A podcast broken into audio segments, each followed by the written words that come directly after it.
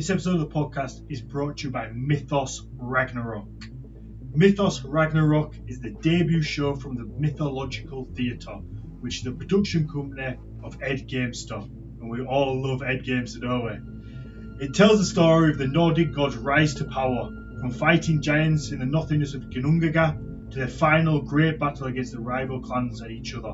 Unlike wimpy stage fighting, where actors don't even hit each other, Mythos is performed by trained professional wrestlers who beat the crap out of each other, and it's bloody insane. The next show is the tenth of April in London. Pre-sale tickets have already sold out, but fear not, you can sign up for the next ticket release on Ed's website.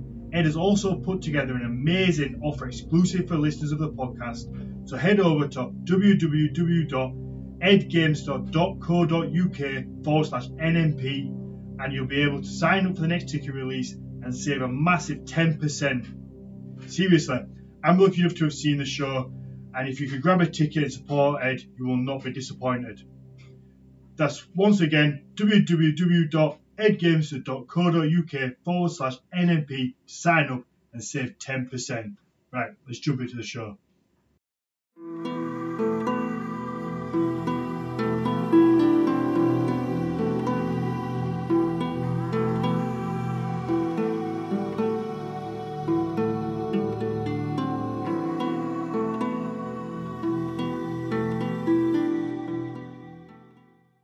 Welcome to the Nordic Mythology Podcast. I'm Daniel Farrand, co-owner of the company Horns of Odin, and I'm joined, as always, by Doctor Mathias Nordvig. Hello, everybody. We are joined by Rolf Warming, who has just moved to Stockholm to do a PhD in maritime archaeology, but uh, has an M A in uh, prehistoric archaeology, uh, among other things, from the University of Copenhagen, and has also been at the University of Southampton doing another M A. I'm sorry I didn't catch which one that was, Rolf, but uh, I would love to hear more about that. And you are generally known as the weapons guy when it comes to, uh, well, the past. So uh, welcome to the show. Thank you very much. Uh, thanks for that kind introduction. Uh, yeah, uh, weapons guy, uh, also known as Shield Guy.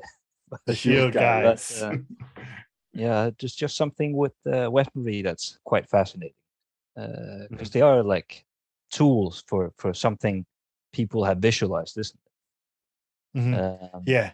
Yeah. Absolutely. I, they are. There is something very interesting about, about weapons. And I think you might be unofficially the most mentioned person on this podcast without anybody actually mentioning your name, because Mathias, Mathias has referenced your research on um, shields so many times over the past episodes, but we it took a little bit of digging to actually track down who the article was by in the end. Um, and then as soon as we did, we were like, we need to book you on the show. Exactly, yeah. Your well, your your reputation precedes you. uh, yeah, sometimes it's not a very good thing, though. You know, no. there's been uh, there's, there's been many articles written about. Uh, my research, and some of it uh, is not so much based on, on what I've actually written. So, I mean, mm-hmm. uh, especially when it comes to Vikings, uh, it's something people feel very, very strongly about. And these things just have a way of, yeah, having it just has to has its own life in, in the media. Yeah, mm-hmm. yeah, no, that's, that's definitely true. uh, especially in popular culture, it yeah. things things grow their own life. I think it was actually one of our one of our fans who who. popped your article into our Facebook group. I think that's how it came about, and we we found the origin of the the shield article that we were looking for. Yeah, actually, originally I had gotten it uh, the information, uh, sort of like the, the very very brief headline version of, uh, of of what you'd done from a Danish T V show on Vikings, or oh. something that had to do with Vikings that was mentioning. Um, your experimental archaeology project on all of this stuff. I, I can't remember. It's actually several years ago. So yeah, maybe you you you remember better what T V shows you've been talking to. uh, yeah, but you know they uh, they they have they always have their own twist of things, and and of course experimental archaeology is always um, the thing that's most like visually more, most interesting mm-hmm. for for the public. but it's actually been like the least uh, or just well, um, no, I wouldn't say it's the smaller, but it's been a minor part of the research, because experimental archaeology is really about generating new results based on what you know already, and we we know quite a bit already if you just go into the into the sources and and and, and details. So, okay, well, that's actually yeah. Let's let's let's start there. What what do we know from the sources about the use of shields?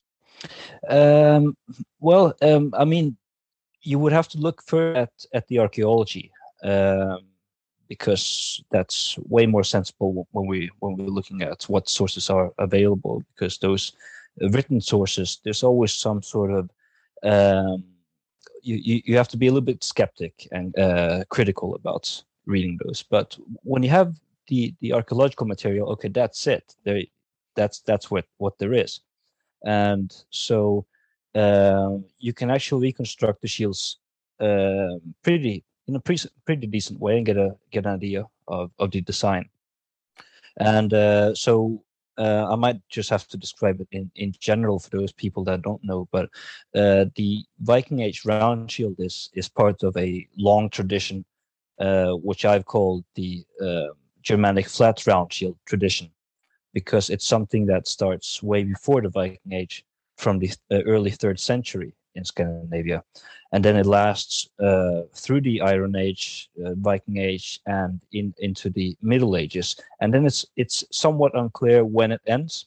It seems to fusion with something we call the bucklers, which are these small sh- round shields. Mm-hmm. Um, but it has a very long long tradition. But during the Viking Age, uh, it was a, a a a round shield with a central handle that usually uh, would span across the, the the total diameter of the shield. There's some exceptions, of course. Um, it was thin, usually composed of maybe seven to nine planks, uh, and then covered with uh, some sort of hide uh, product. How, how how big was this uh, um, shield in terms of like covering the body? Like, what could you expect for? Yeah, uh, about uh, somewhere between seventy and ninety centimeters is is probably a a, a good estimation of this. Okay. Um, but it's it's quite a large shield, um, but it's not an extremely large shield. Mm-hmm. So I I would describe it as a multi-purpose shield. Okay. Which can be used then for uh, defense against javelin throws or missile attacks, but also in close quarter combat. Mm-hmm. Uh, then later on, uh, there's lots of stuff happening with the weaponry technology. You get more armor, heavy infantry, and uh, and then you get these specialized shields, which which are then like bucklers. Mm-hmm.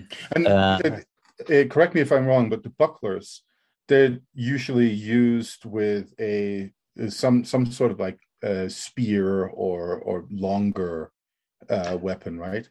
It, it it can be anything, really. Okay. Um, yeah, the the earliest uh, fencing manual that we have uh, existed in, in in the world, uh, the one thirty-three, which is in the at the Royal Armouries Museum in Leeds, uh, that's from the thirteen twenties. There you have a buckler with very uh, and, and and a sword. And okay. Very specific details about how to use this in Latin mm-hmm. together. Okay. So it was the Just, sort of buckler mania. Mm-hmm. For um, I guess for, for people listening and and me, I like to hide hide my silly questions behind pretending it's for everybody else. Um, so buckler, are they the are they the ones that are like a almost like a dinner plate size? I guess that that seems to be on the hand. I can only think of seeing them in Gladiator. Um, I'm sure someone has one in Gladiator, and they, they kind of they're they're almost that. like a, a small shield that looks like it's too small to be a shield. Why are you holding that silly small shield? Yeah, yeah, it's it's something like that. It looks very small, and and in mm-hmm. Scandinavia, there's like um, uh, just around the twelfth century uh, or so, there seems to be uh, some sort of shield that lies between a buckler and a round shield. It's not quite a round shield, but it's not quite a buckler either, but. Um, so, so it seems to diminish in size at that point. That's interesting. But, yeah, but there, there is a buckler mania uh, in the High Middle Ages, okay. um, and everyone are fencing with these uh, across Europe. So I wouldn't say that it's the same tradition, but it seems to fusion with that here in Scandinavia, probably okay. because you had the existing technology here already, which was the, the round shield. Well, I, I'm curious about one thing, just going back to the origin of, of the, the these round shields. Like, do, do we have any indication of why all of a sudden these Germanic slash Scandinavian tribes, or whatever you want to call them, start using these uh, shields? I, I assume that some of the first uh, archaeological examples that we have of these are like Illerup Odale and, and, and such collections. Yeah, it's, it's exactly that. Illerup Odale is, is the first or the earliest finder. Okay. Here. Uh, why they start using that? It's difficult to say. Um, the ones before, they are these uh, so-called Celtic shields uh, yeah. that are more... Uh, rectangular, like, right? Yeah, or have a, like a long shape, mm-hmm. um, which are known from Hjortspring, for example, mm-hmm. uh, in Denmark. Um, but yeah, these these round shields, uh, maybe it's just their multi-purpose uh, uh, use that uh, that that's effective or deemed effective for that age. But at least it seems like the Germanic peoples across these many centuries, they thought that it, it was a good sort of basic design. Mm-hmm. Interesting. Yeah. Seems, seems like the, there must be some reason to make it round, I guess, because if you were making a shield, surely it would be easier to make it square. Um, yeah, that's what I was I, fishing for. Is like, what, but what, what could could there be some kind of like, like broader logic to it, or or something? Shield yeah. ball. Shield, shield ball. ball.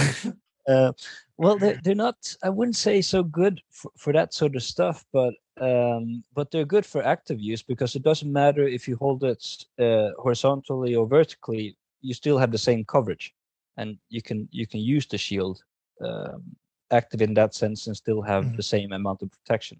So if it uh, if it's long, then of course there's lots of gaps suddenly when you turn it. You don't mm-hmm. have the same problem with round shields. Okay. Ah, okay. So that that that could be one suggestion or one interpretation.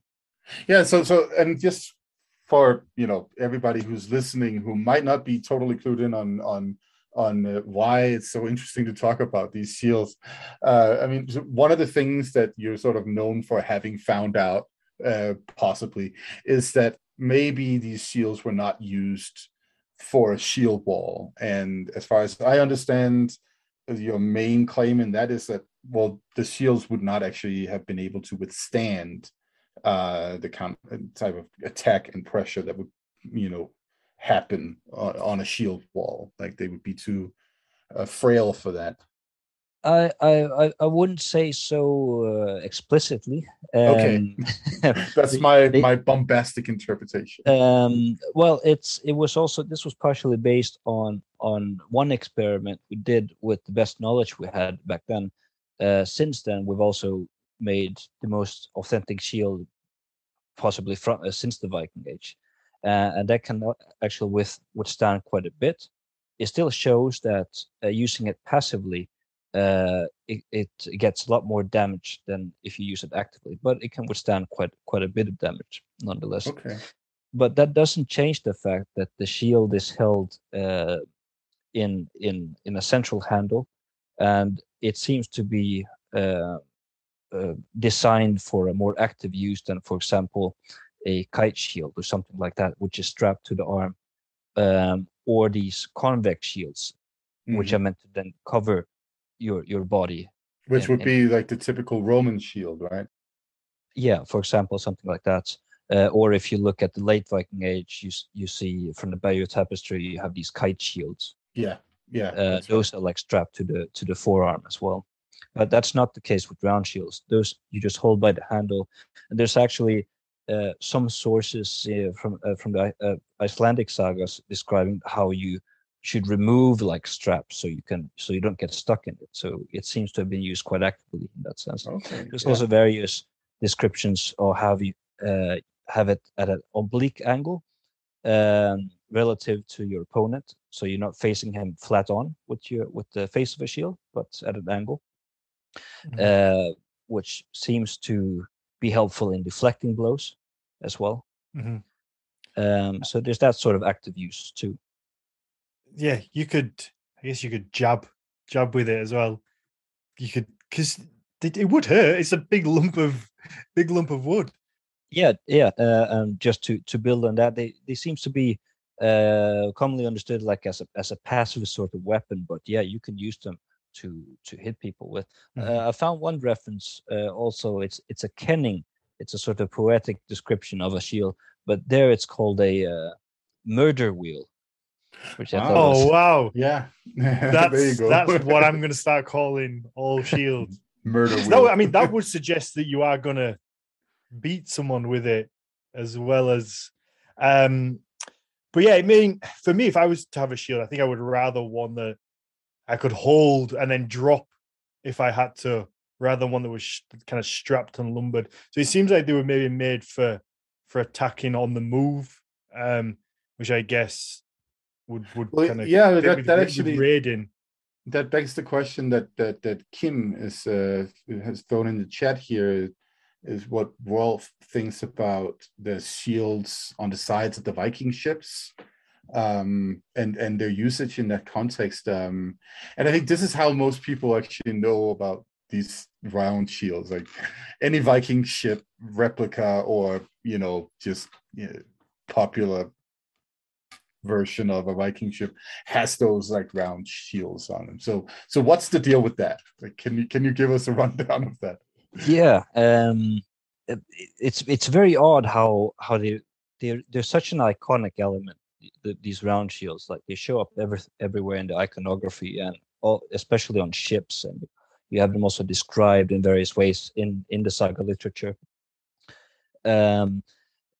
But it's it's not a very good way of sailing with these shields on them and and rowing. Um, mm. And they've made some tests actually at the Viking Ship Museum in uh, Roskilde uh, with these. So it's it's really it's not very practical to have, uh, unless of course you're just about to beach um, or uh, you're engaged in a naval battle. Then it would make sense to put these shields up. Mm. As extra protection. Now you have a description also of them in um, uh, Eric the Red's saga, uh, where where they put them up on uh, one of the ships recovered uh, Viking ships then uh, recovered from Denmark uh, at Skuldelev uh, Skuldelev five, which is displayed at the Viking Ship Museum in Roskilde. Uh, you have part of the rack or the list where you put these shields. Um, so that's that's preserved on the ship. Okay. Um, so yeah, the, it it's a real thing, but then the context where you would have used them, so that, that can be disputed.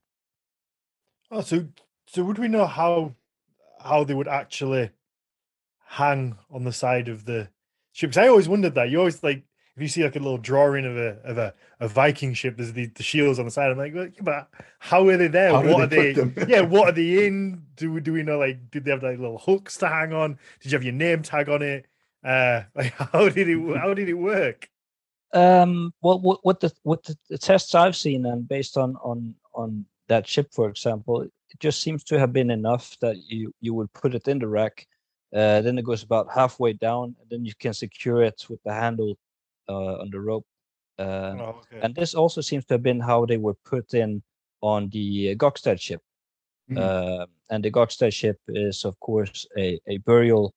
Uh, it's a burial context, but the setup seems to have been the same. And uh, based on the excavation reports, this was then excavating in, in eighteen eighty. But there are some some detailed reports about how the shields were found in relation to the ship, and it, it seems that the the weight of the mound has crashed in, uh, causing half of the shield to kind of collapse into the into the ship itself. Mm-hmm. So yeah, e- even well, there they seem seem to have stuck to some somewhat the same principles. So I oh. guess you wouldn't have seen the whole ship from the outside like you do on pictures. You would see the top half of it, and the bottom half would be kind of hidden by the the racking system. Yeah, that that's that sounds reasonable to me. Something like that.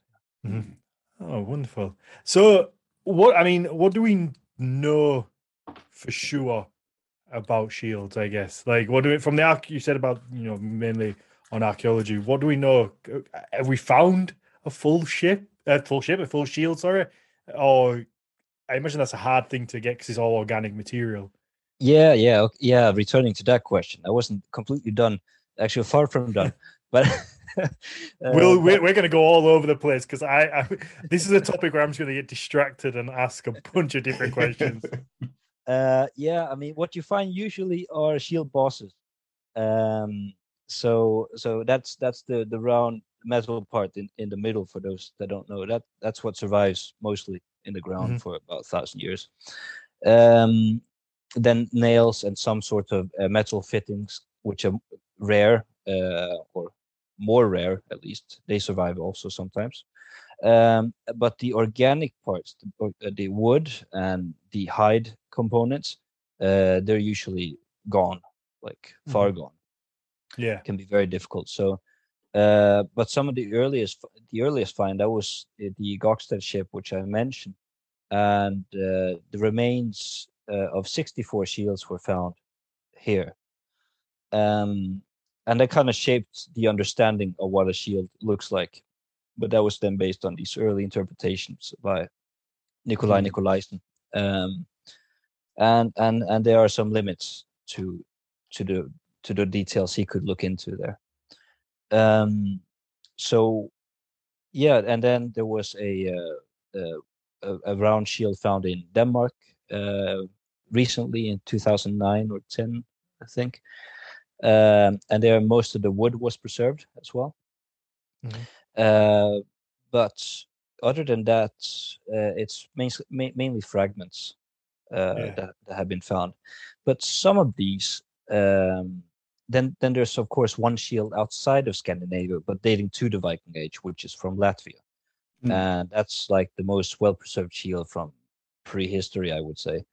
Um, so that's completely preserved with uh, wood and uh, two hide facings.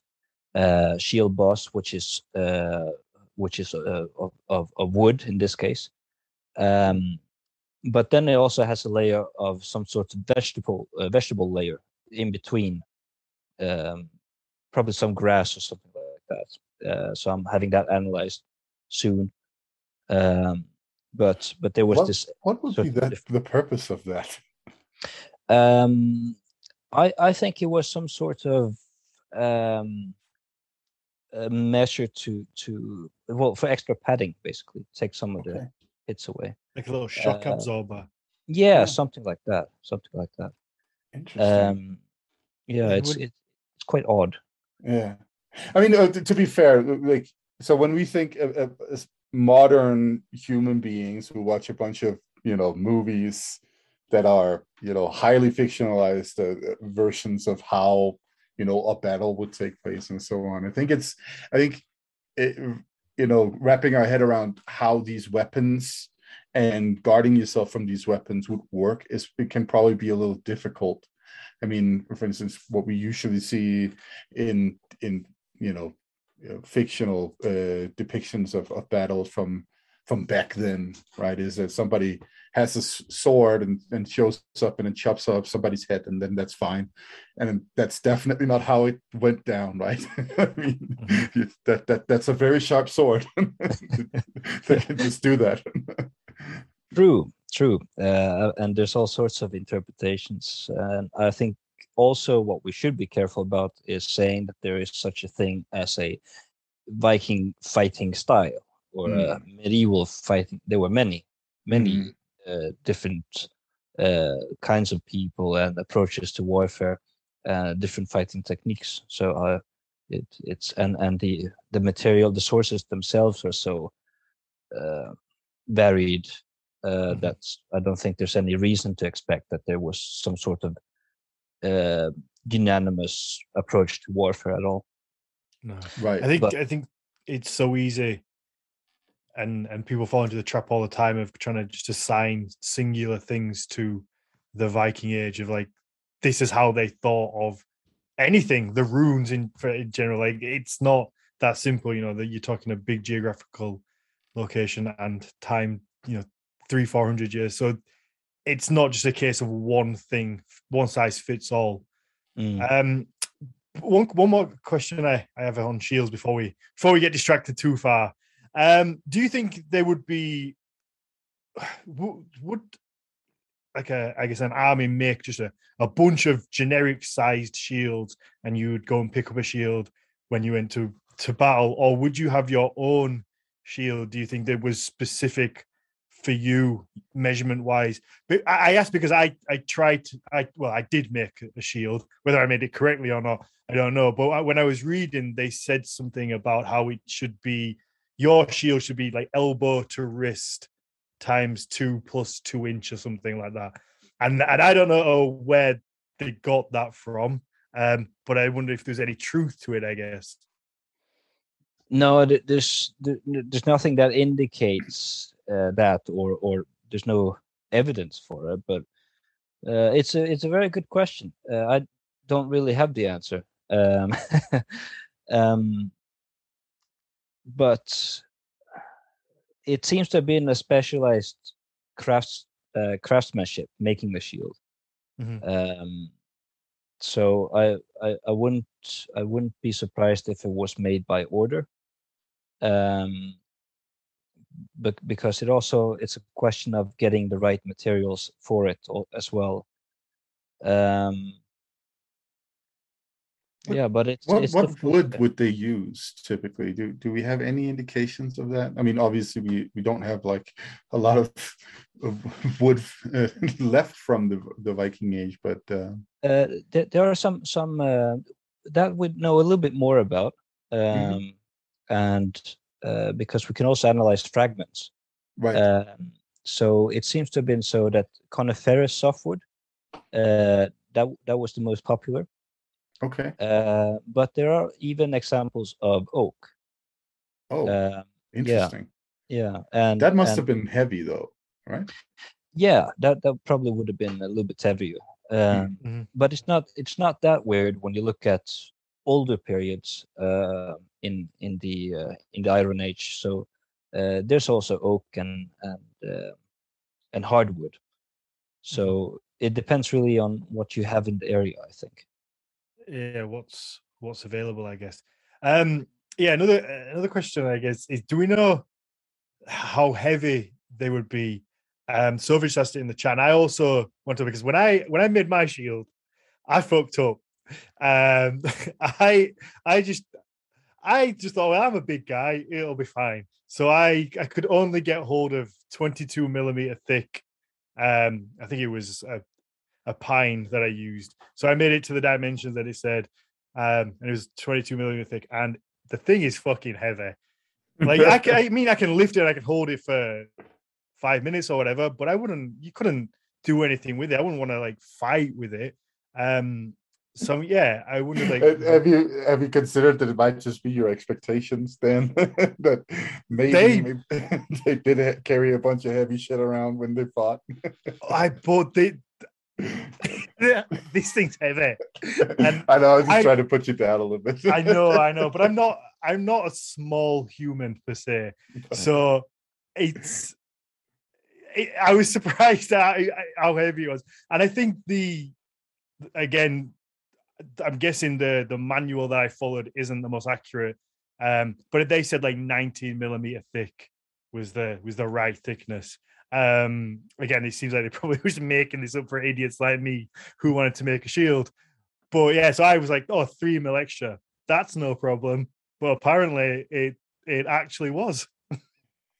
Yeah, uh, it, it, it makes it makes a huge difference. Like any sort of little weight that you can that you can uh, shave off, then do that, because it gets it gets heavy.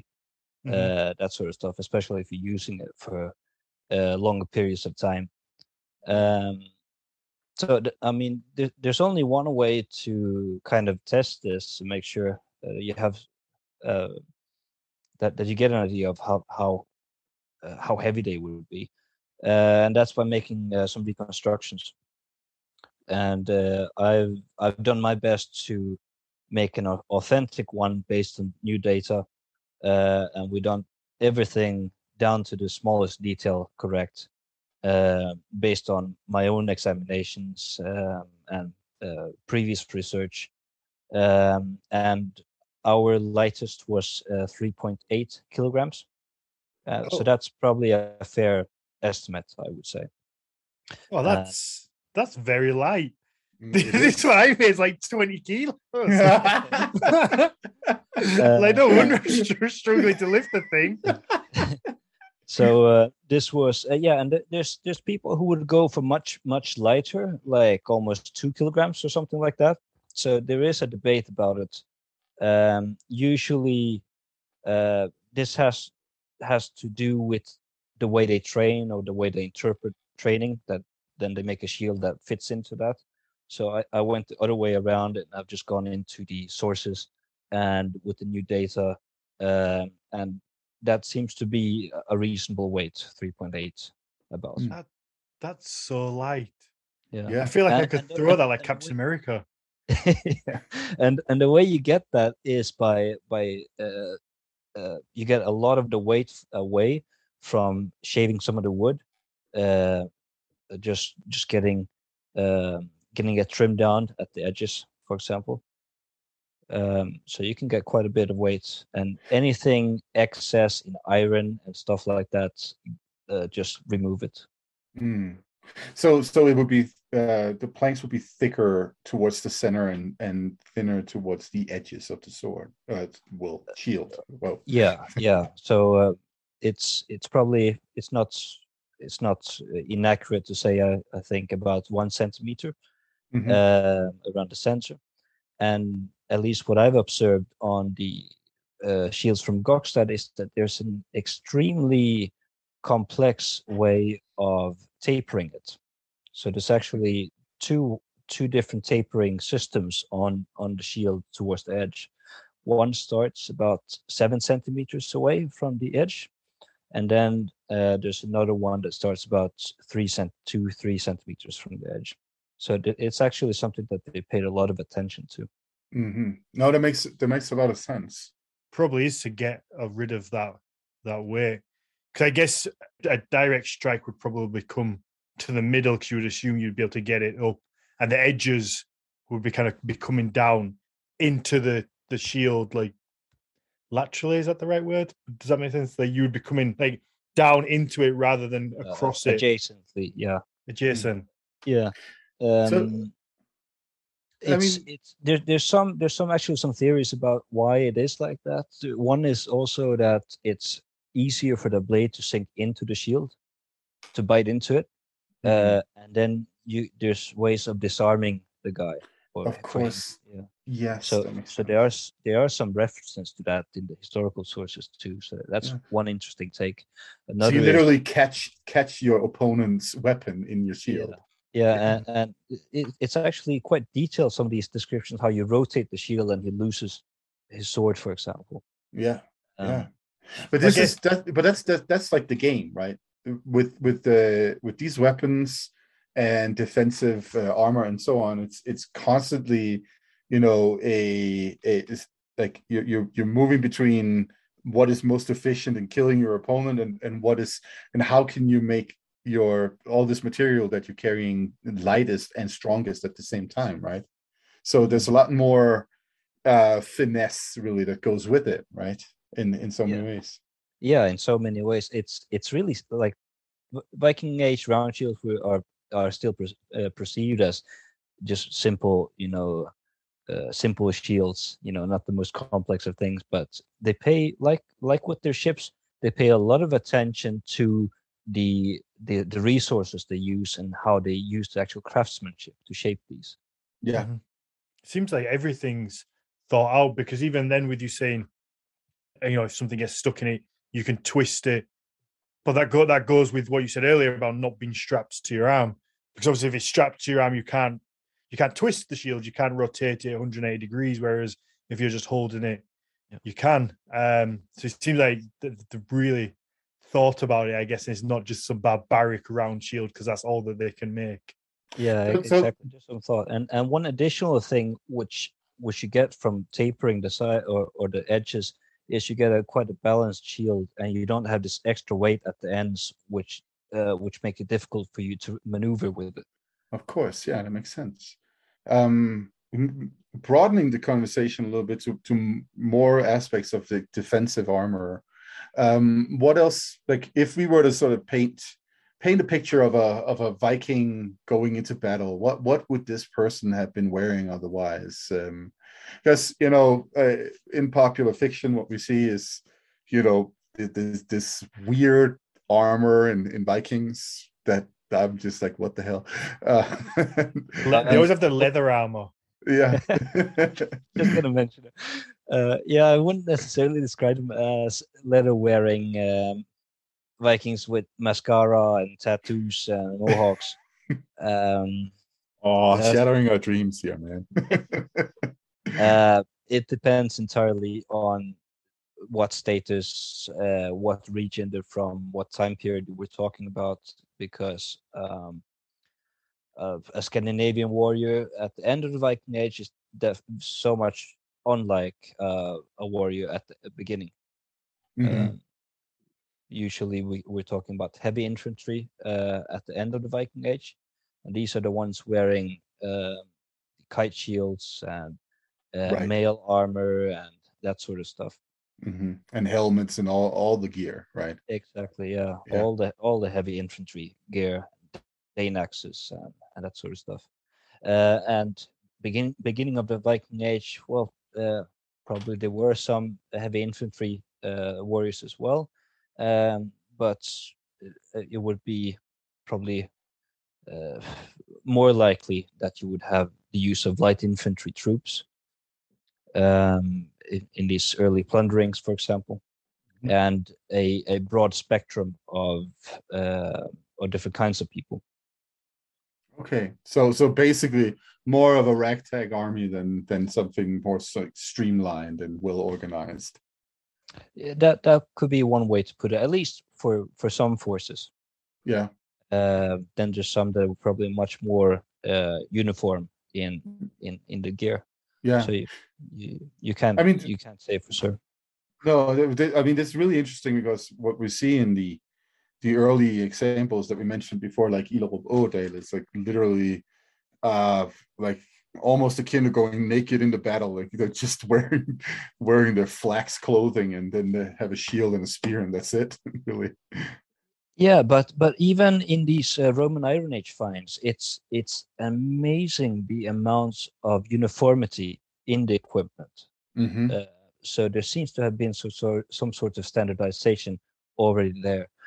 Um, so it's not it's not like uh, evolutionary linear progress. I mean, sometimes it's more uniform in certain regions, and sometimes it's just, you know, very different tribes.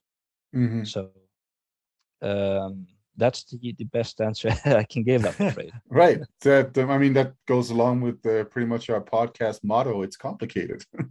Yes. Yeah. So. It, It seems, I guess they would they would have had different attire for, for the circumstance as well. Because I guess if you were on a raiding mission, you would probably want to be quick and lightweight. Whereas if it was a a war, you would probably be heavier equipped. Is that right? Yeah, yeah, I would say so. Um, okay. and and depending, of course, on on what sort of uh, status you have, how much wealth you have. There's uh, at least in the Norwegian law text, there's also um, laws about what you should have um, of of uh, of equipment, depending on uh, where you are in the social hierarchy. Right. Yeah. So that also pays. I mean, what are the society's expectations to you? Yeah. Yeah. Okay. I I'm, I'm going to pause back to shields because I'm still not done with. I'm still not done with shields yet, and then we can we can move on to everything else. Um, okay, back to back to my manual of shield making that I had. There, it, well, I, I'm just going by. I, I You're trying to figure best. out if you got scammed. That's what's oh, no, happening here. I didn't pay. For, I, I didn't pay for the for the oh, manual, okay. But I figured this is this is the best way we can kind of work through step by step of what's accurate and what's not. Um, so we have the shape, we have it tapered, which I didn't do, which is why it weighs so much. The next thing was that they said put um like a leather front to it, so you'd cover like the front in a in a leather and then wrap the circumference with rawhide, but obviously you'd wet the rawhide, nail it nail it in, and when it dries it kind of pulls and binds all the shields together. giving it extra strength. Is that accurate? Was that was that something that we that they would have done? And and sorry, to add on to that, if if there is the leather on the front, what would be the the benefits to that to just having a plain wooden shield? Yeah, um, there's been so many uh, thoughts about what you should, you should cover the shield with. Uh, some very very early experiments they uh, they showed that it should be covered with something because mm-hmm. uh, shooting it with bows and arrows, um, it just splinters right away. So uh, the general imp- interpretation has been it should be covered with leather or rawhide or gut.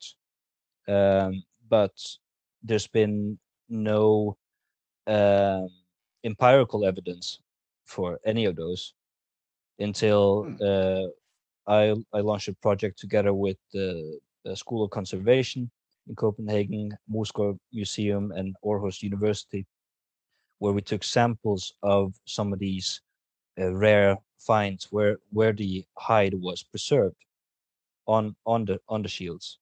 And so we conducted uh, various microanalyses on these, uh, tested them also with the help of S U M S, uh, which is a way of determining the animal species. And we got actually the results. Uh, so we now know exactly uh, what it was composed of. Uh, and the ones from the Viking Age, which we tested, one of them was from Birka in Sweden. Uh, there the front-facing uh, was tanned leather uh, of sheepskin and on the back, and then around the edge it was also tanned uh, cow leather in this case. Hmm. But uh, this was actually a completely new method for determining determining that sort of st- stuff because there is a there's a vast difference between uh, rawhide uh, and leather uh, mm-hmm. parchment for that sake. So. Um, and, and even in, in the archeolo- archaeological literature, it's uh, most often ignored and just called leather. Everything, everything's called leather. Uh, but it really was the plastic of the Viking Age uh, leather. You can make, do so many things with it. So it's a really important element. So uh, I would say that the rawhide on the edge, uh, at least based on what we have of evidence, that's wrong. Uh, and uh, then it would also most likely have to be covered on the back as well with the leather. Okay. okay. Uh, but again, these are these are some rare finds, and there probably were uh, all sorts of ways of doing it. Mm-hmm. Um, but but that's that's what the data says that we have now. Mm-hmm. I mean, I I did watch a video when I was when I was making it, and and someone who was testing kind of a. a plain wooden shield and one wrapped with leather, and they there did seem to be a huge difference when hit with an axe or a sword. The the, the plain wooden one just kind of splintered and fell apart, and the leather did seem to really make a difference. Yeah.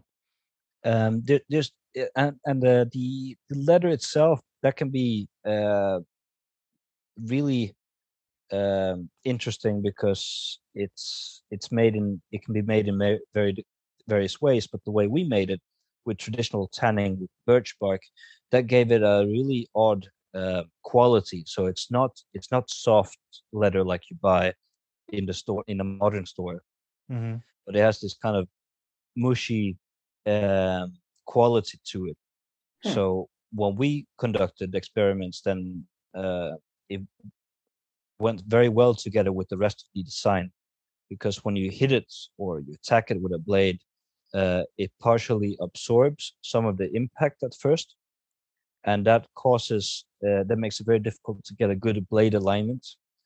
And then there's a delay in that sort of uh, energy transfer, and so the shield starts rotating before you can actually get a good impact into the uh, materials. Hmm. So it's really, really uh, frustrating. We we hit it with uh, uh, two-handed axes as well, mm-hmm. uh, but the, the leather really made a difference. Oh, that's that's so interesting. To, like, I mean, they it's really like a situation of these people having thought thought it everything out here, like in terms of, you know, creating the best defensive weapon as possible. Yeah, uh, and as I said, I mean, it's just uh, attention to uh, the source material you're dealing with. Mm-hmm. Um, so the it's it's it's the plastic of, of the Viking Age uh, yeah. leather. So, and they probably knew a lot more about how to shape it and form it uh, than than we do with with our techniques. I was going to ask you one one thing. Um, so, for instance, what we know about uh, the the ship construction is that they uh, like they had a very specific way of of creating the planks, right? They would not uh, break the uh, what do you call that? The um, the structure really of of of how yeah, the, the, the fibers the fibers yes yeah yeah, that's, yeah. That, yeah. Uh, so that you know it would be so much more agile, uh the the plank and the ship in general, right? Is that the same with the uh, the shields? Yeah, it's exactly the same. So it's cleaved, um and, mm-hmm. and um so not sawed or anything, so you you preserve the best strength in it.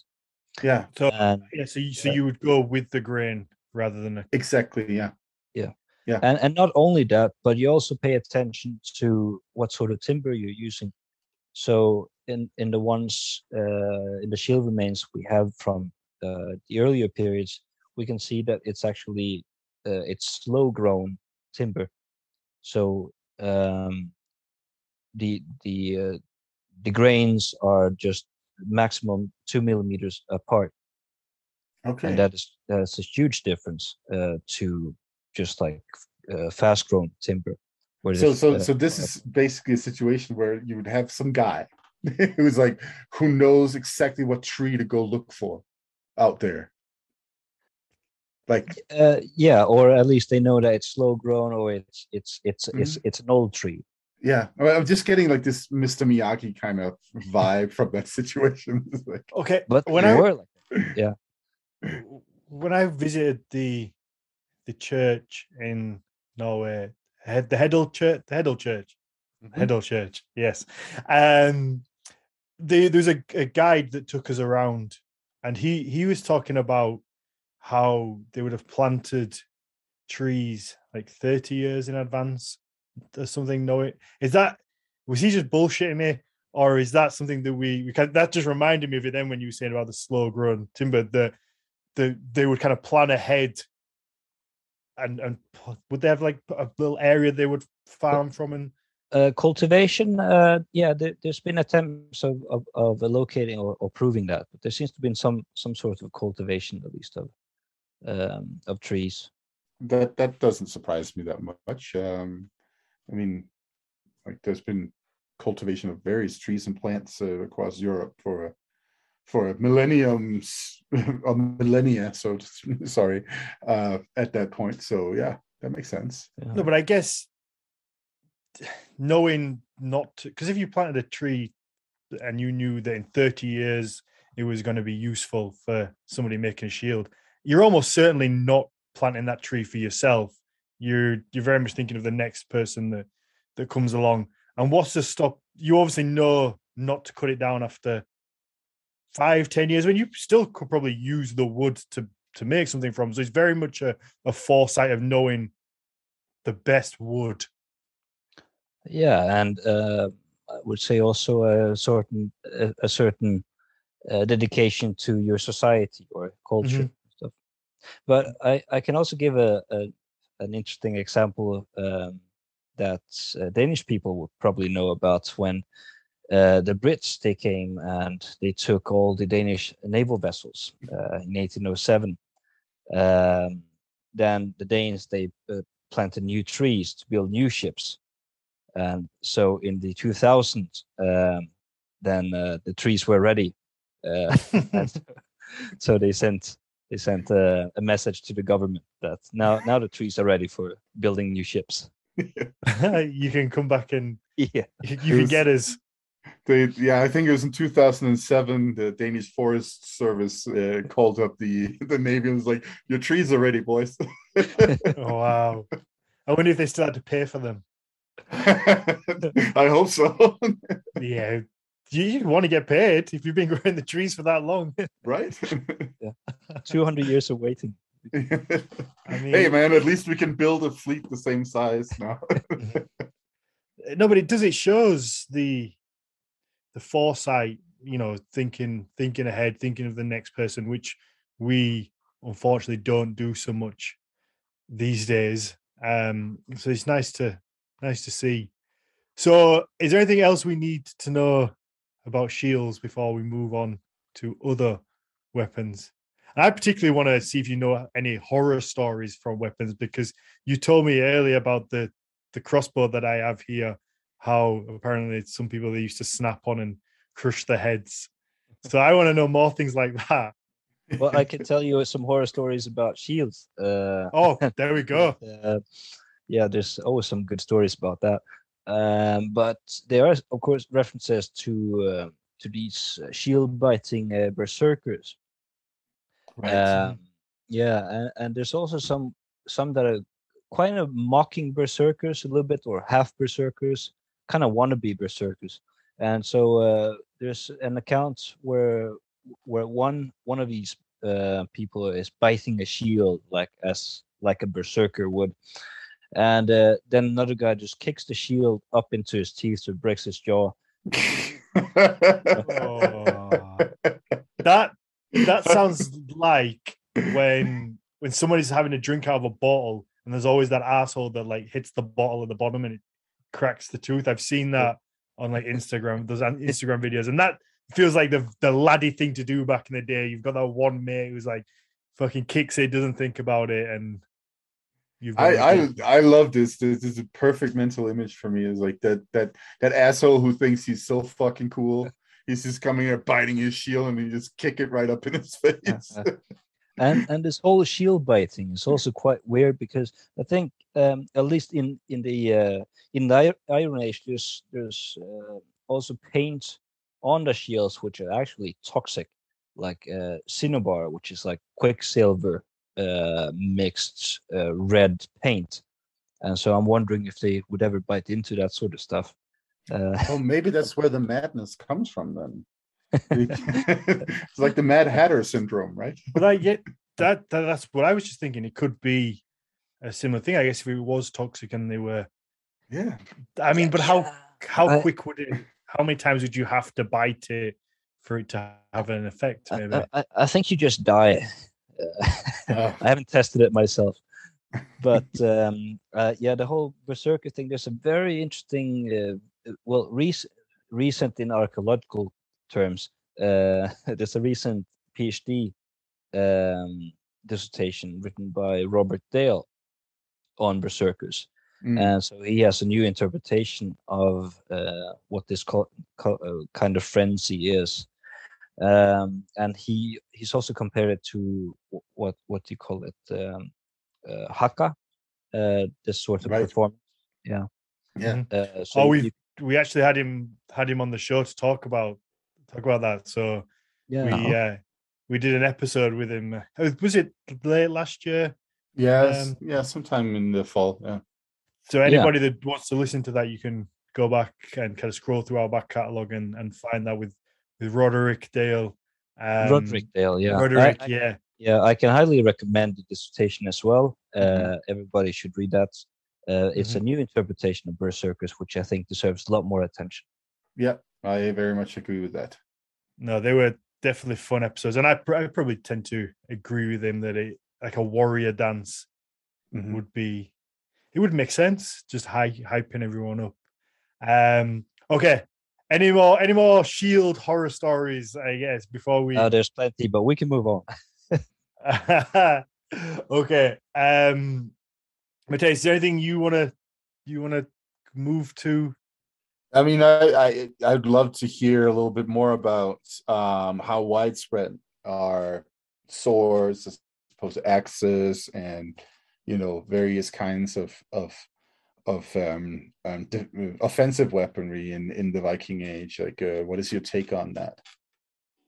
How widespread it is? Yes, I mean, for instance, one of the things that I I think. You know, first of all, the Dane axe is very often associated heavily with the Vikings, and you also have the smaller axes that are associated with, you know, this is what Vikings used. Um, so then over time you've also seen uh, Viking warriors represented as uh, people who were carrying swords all the time and so on. So it's like, what what is your take on all this? Like, what what uh, what should we expect from a from a, a Viking attack? What would their weapons have uh, been? uh, yeah, again, this depends very much on on the time period and people and uh, uh, all the social constraints that that society uh, is acting under. And these constraints can be technological, economic, or just ideological as well. Mm-hmm. Um, all these things they they play uh, play a role in it.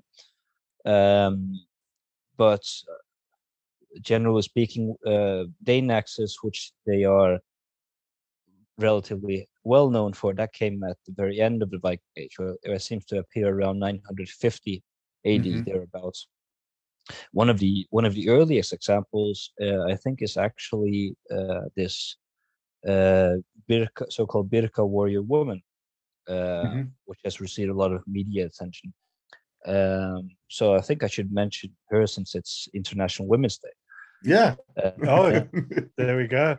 So uh, yeah, it's it's it's an in- interesting burial. Um, I think we should go away from calling, or we have actually moved away from calling these sorts of graves warrior graves. Uh, we call them burial graves, which is the more correct term, uh, since you just need another layer of interpretation on that. Mm-hmm. Uh, but yeah, uh, she she has she's buried with one of these uh, Dane axes, and it's one of the earliest, I would say. Mm-hmm. Um, so, for people listening, and again for me, um, what's what's a Dane axe? What would constitute a Dane axe? And, and again, if, if with her being buried with one, is it purely an offensive weapon, or could it be used as a, a tool around the farm for, for chopping wood? Yeah, the, the the great thing about the Dane axe is that there we're really talking about uh, a, a a killing axe, um, not a tool axe, or we can be certain that it's a, it's a, it's a weapon. It's really thin. Uh, it's about it could be about five hundred grams in weight, uh, but it, it's just made for for killing, and it, of course it's not. Uh, it's going to be very heavy to go with a with a tool axe. But we, people have probably had these multi-purpose axes in in battle, uh, and some that are more maybe a little, little bit less like tool axes. Um, there's also some smaller axes, uh, which probably could be interpreted as uh, battle axes as well. But the Dane axe, uh, there's no question about it. When you find one of those, okay, then you know it's it's a battle axe, and it's used with then two hands, uh, based on Uh, iconography and the available archaeological data where the uh, shaft is preserved, then uh, it seems to have been on a relatively short shaft of like ninety centimeters. So it's not like these three meter long axes that you usually see in uh, re- reenactments, uh, mm. circles or something mm. like that. Yeah, they yeah. always. That's what I was wondering. They always seem to have a really long handle whenever I see yeah. these. What What about shape of the of the head? Um, it's it has these. Um, uh, it's it's it's pretty broad. It has a broad blade, um, and then the edges uh, can go out to what they call horns, uh, but it becomes more prominent later on. Uh, mm-hmm. So it goes through various stages of development, also during the Viking Age, and then uh, it's also used later in what we call Denmark, then the the, the Middle Ages. We, this this is what in in the old Nordic languages is called a skekker, right? The the beard, basically. Um, like, like that, for instance, that, in that Danish we have bladskæg. Yeah, yeah, yeah, that would be the bottom part. But then you also have this top part, which can be right. used uh, for stabbing as well. Yeah. So it's a really nasty kind of multi-purpose battle axe for yeah. chopping and stabbing and pulling. So yeah. uh, some of the Icelandic sagas also describe how you how you pull the leg from behind. Uh, for example, if, if you missed targets, or or uh, there's another account describing how you uh, you pull it and and it gets stuck in the back of the opponent's neck. You pull them towards you, and then your friends can stab mm-hmm. them with all sorts of nasty okay. things. You can okay. also use it to pull down a shield going back to the shields, right? Yes, yes, exactly. Yeah, it's very useful in that sort of context too. Yeah. Okay, I I thought a, a bearded axe and a Dane axe were different in shape, um, but I could be completely wrong, which I usually am. but but I thought I thought a Dane axe was like an uneven fan, I guess. It's like a fan shape, but I guess like one the bottom side's a bit longer than the top, but it kind of was like that kind of shape. And then but then the beard but the beard axe was had like a, a was pretty flat at the top, and then he had like a very prominent beard. But I thought the the Dane axe kind of this was kind of the same down. But uh, is that is that wrong? Have I just been wrong about that all this time? No, that that sounds uh, like a good description. Um, so it has these um, parts extending in both directions. The Dane axe. Mm. Yeah, so like like you would get the top part that's a smooth curve up. The bottom was like a smooth curve down as well. Yeah. Whereas the beard axe has like a very prominent, I guess, beard because it's called a because it's called a beard, and you can hook. Um, With was like the with the beard axe earlier, were they were they used kind of that that was earlier, yeah. Um, but uh, it continues on uh, during the Viking Age, um, and there's various types as well of those. Mm. So so um, you know, speaking in very general terms about uh, uh, you know, what kind of weaponry they would have, based off of, well, for instance, such things as the economy of of the individual, the society, uh, locations, you know, all that stuff. Um, mm. One thing that I have read about uh, swords is that they become more prominent through the Viking Age, um, and also that the quality goes down.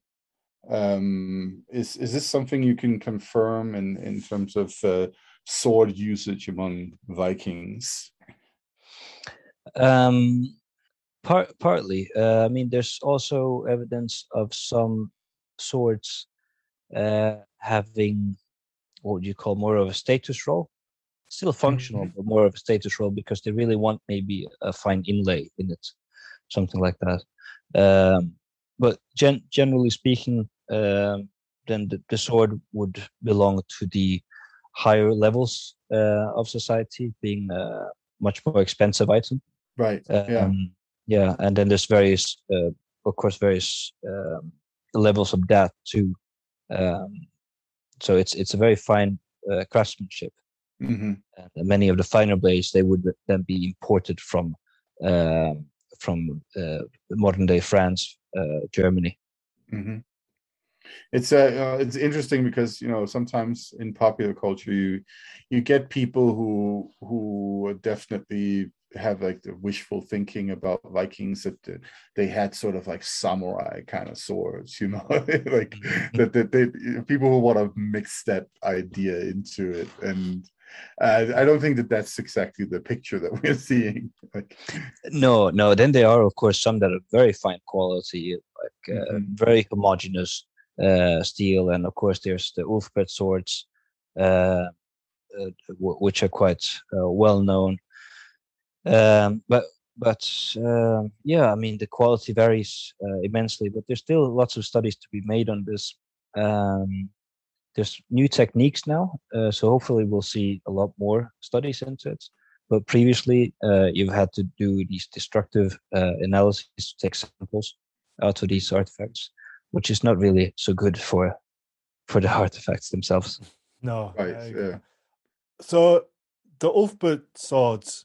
Now, every few months, a little meme comes up on Facebook saying how these swords were made using some technique that they didn't know about, and they're far ahead of their times, and whatever other bullshit we see. Um, it, uh, were these swords that amazing? Or I think Mathias spoke before, like that maybe they weren't particularly that good, or there was a lot of copies. Um, yeah, it seems like this sword, for some reason, has caught on in people's imagination as some legendary sword that's... So I think some people are like, they're still sharp now, the ones that they've found.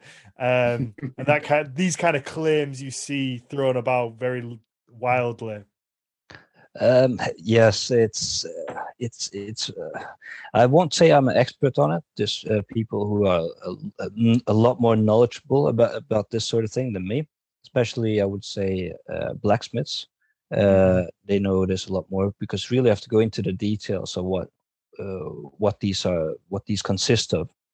Uh, but if you're looking at Ulfberht swords, uh, they seem to, um, at least many of them, have this very hard, high carbon uh, percentage in them, and very homogeneous uh, material, and that's what makes them uh, so exceptional compared to many of the other swords. Uh, but even within those that are called Ulfberht and are spelt in the right right way, that are not forgeries, there's also some variation. So I wouldn't say that there are these fantastic legend swords, but uh, some of them are extremely high quality, and some that you don't see many other places. Mm, yeah. Oh. Mm. Do you? With something, I guess, like you said, you're not really an expert in, but I can't help but but think.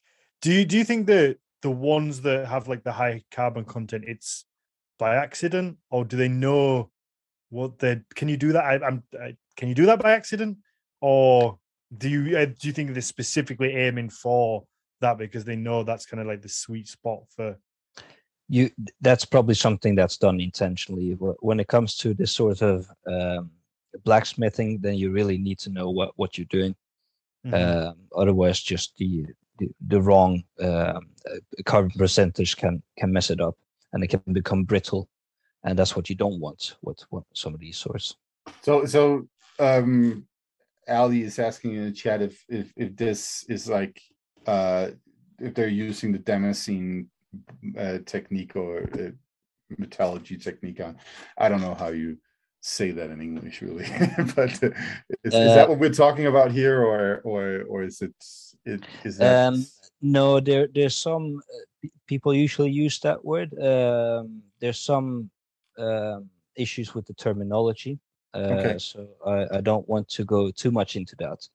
Uh, so I, I've I'd rather not. Like, I don't talk about that. Because I know I'm gonna have some blacksmiths that are gonna contact me afterwards and say that's okay. Not what it is.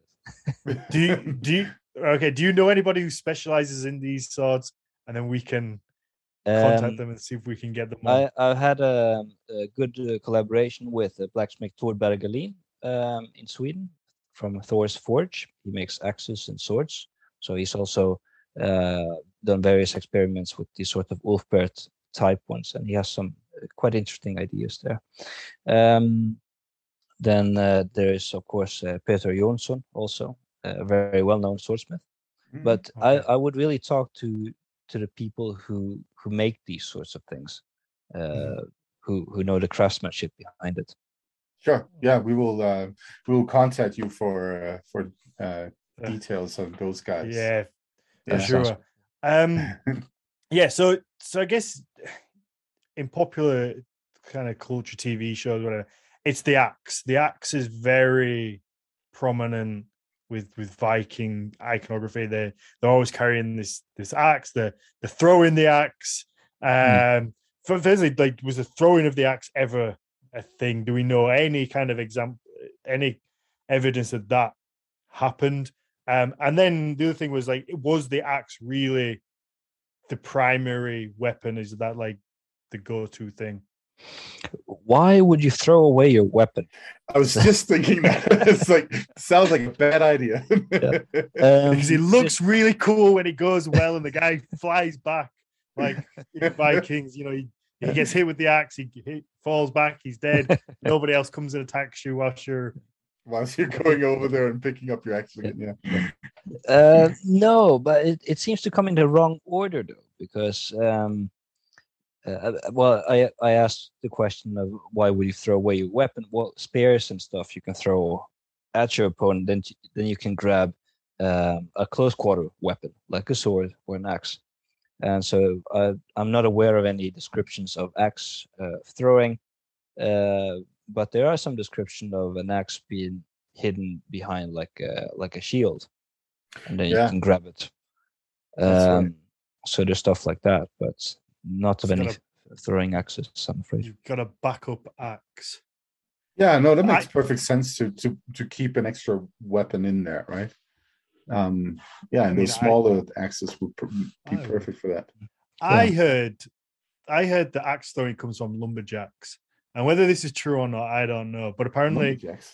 It comes from lumberjacks when they used to have to pull things, like maybe this back before machinery would fell a tree, and they'd have to like carry it out. So they'd throw the axe from tree to tree, so they could use both mm. hands to.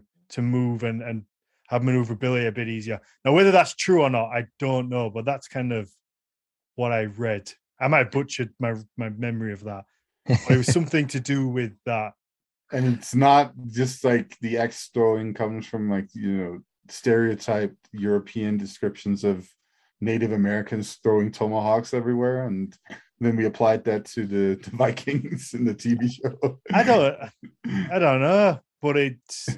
I, don't, I I just remember read like reading it at some point when I was going down a rabbit hole of wanting to know about axe throwing because I'm an obsessive I'm an obsessive maniac, and if I put my mind to it, I'm like, oh, I want to throw axes now. Let's research everything about axe throwing.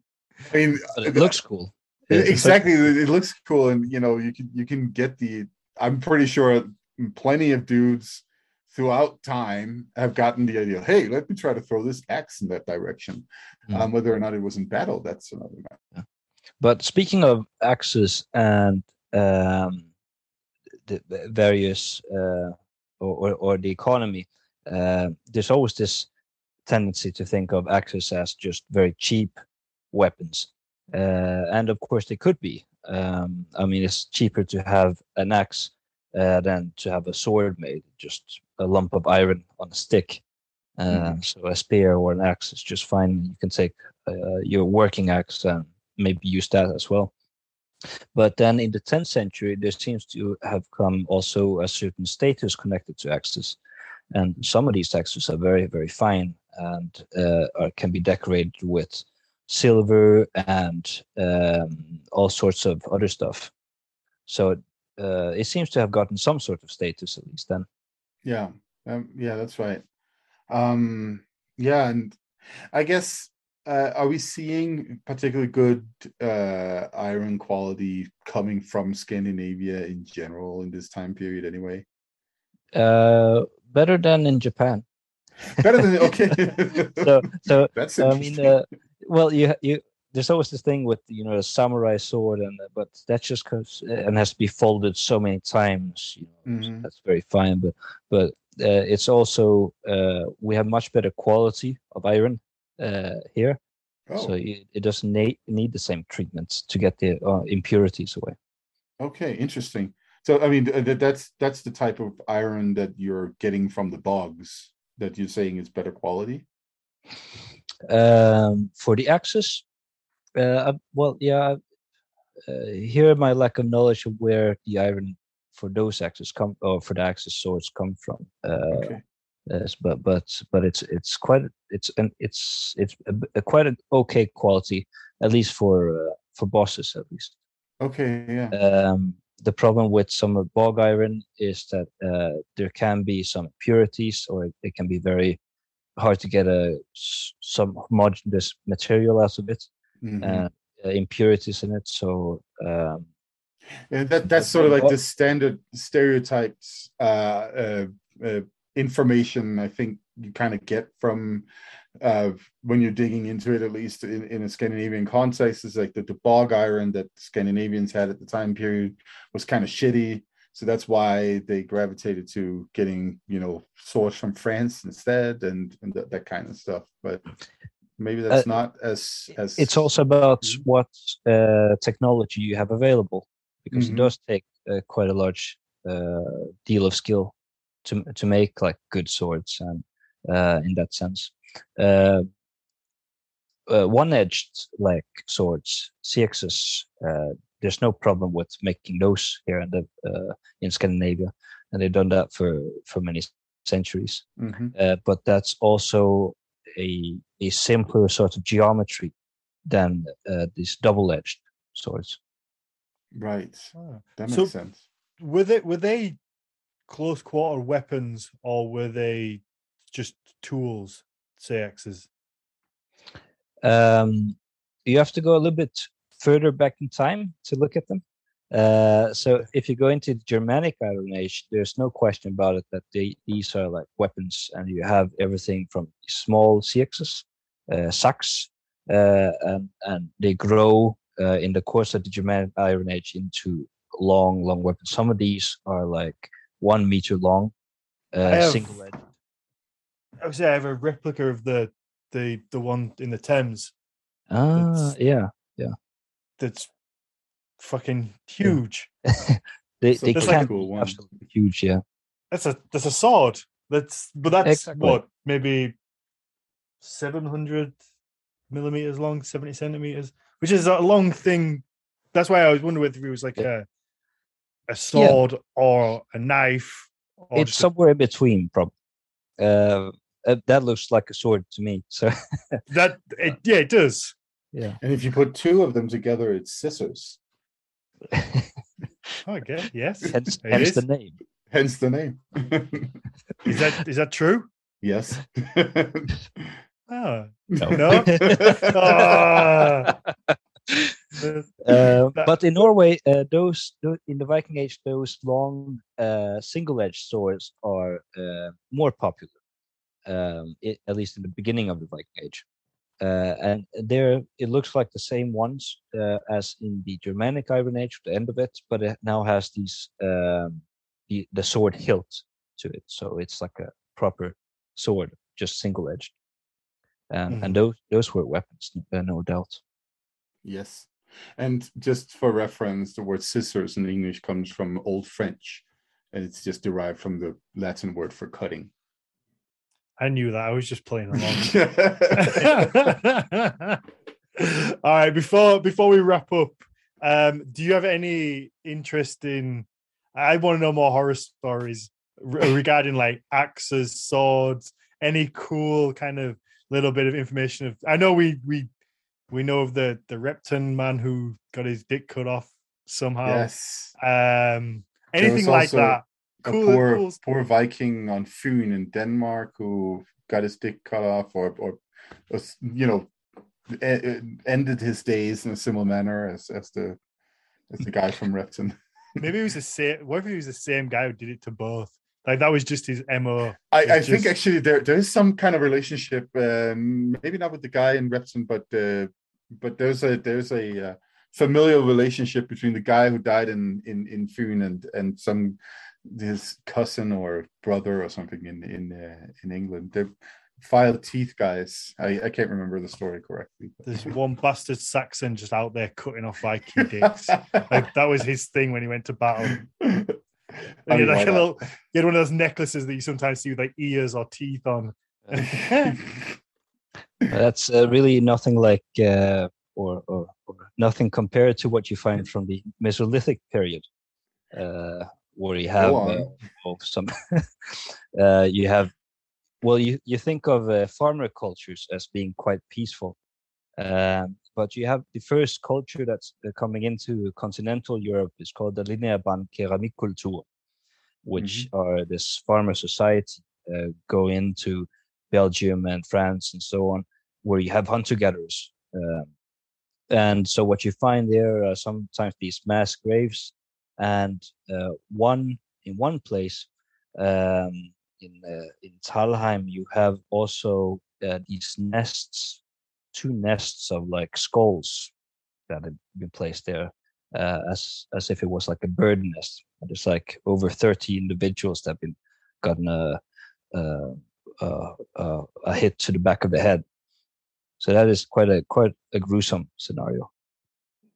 Yeah, just so so they so they decapitated everybody and then just put it put in their, a in, in a nest. Put their heads together. Yeah. So people well, have been very nasty towards each other for a very long time. Yeah, I mean the Gauls in, in what is now France, right? They, they they had a tendency to build build towers of of the skulls of their enemies, you know, that kind of stuff. Yeah, they, very, very nasty stuff. Yeah, people aren't very nice, are they? Sometimes, and I mean, we do also have, if I remember correctly, we do have a couple of uh, skulls and other bones from you know, Danish sites uh, from the Neolithic period, I think it is, where they've yeah. definitely been eating them, right? Uh, there's there's at least some, um, uh, what, what, what do you call it? Uh, henrettelser, um, executions. Oh, executions, yeah. Yeah. Um, and it just seems to be a lot more a lot more violent place after the Neolithic.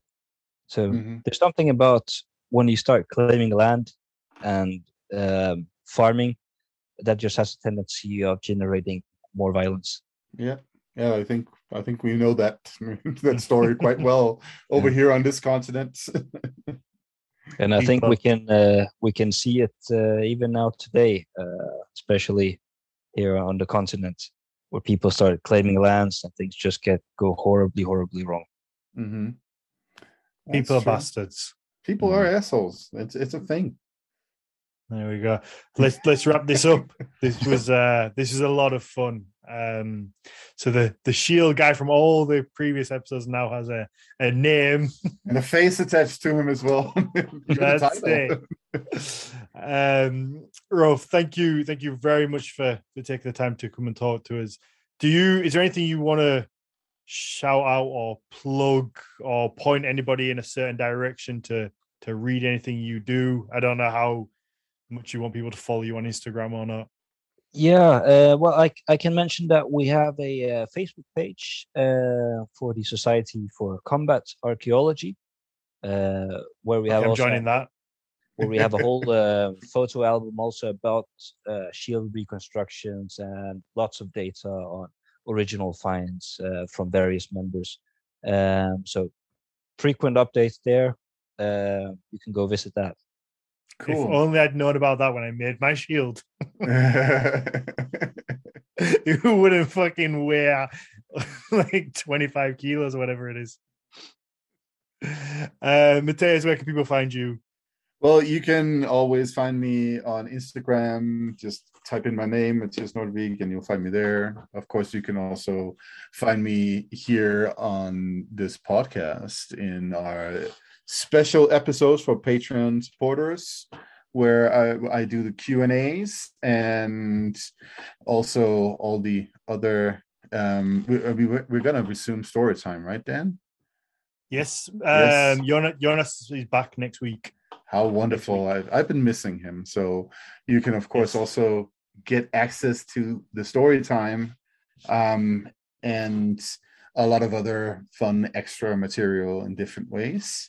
So uh, don't forget to basically spend the amount of money that it, that it costs to buy me a cup of coffee to ask me questions once in a while. That's it.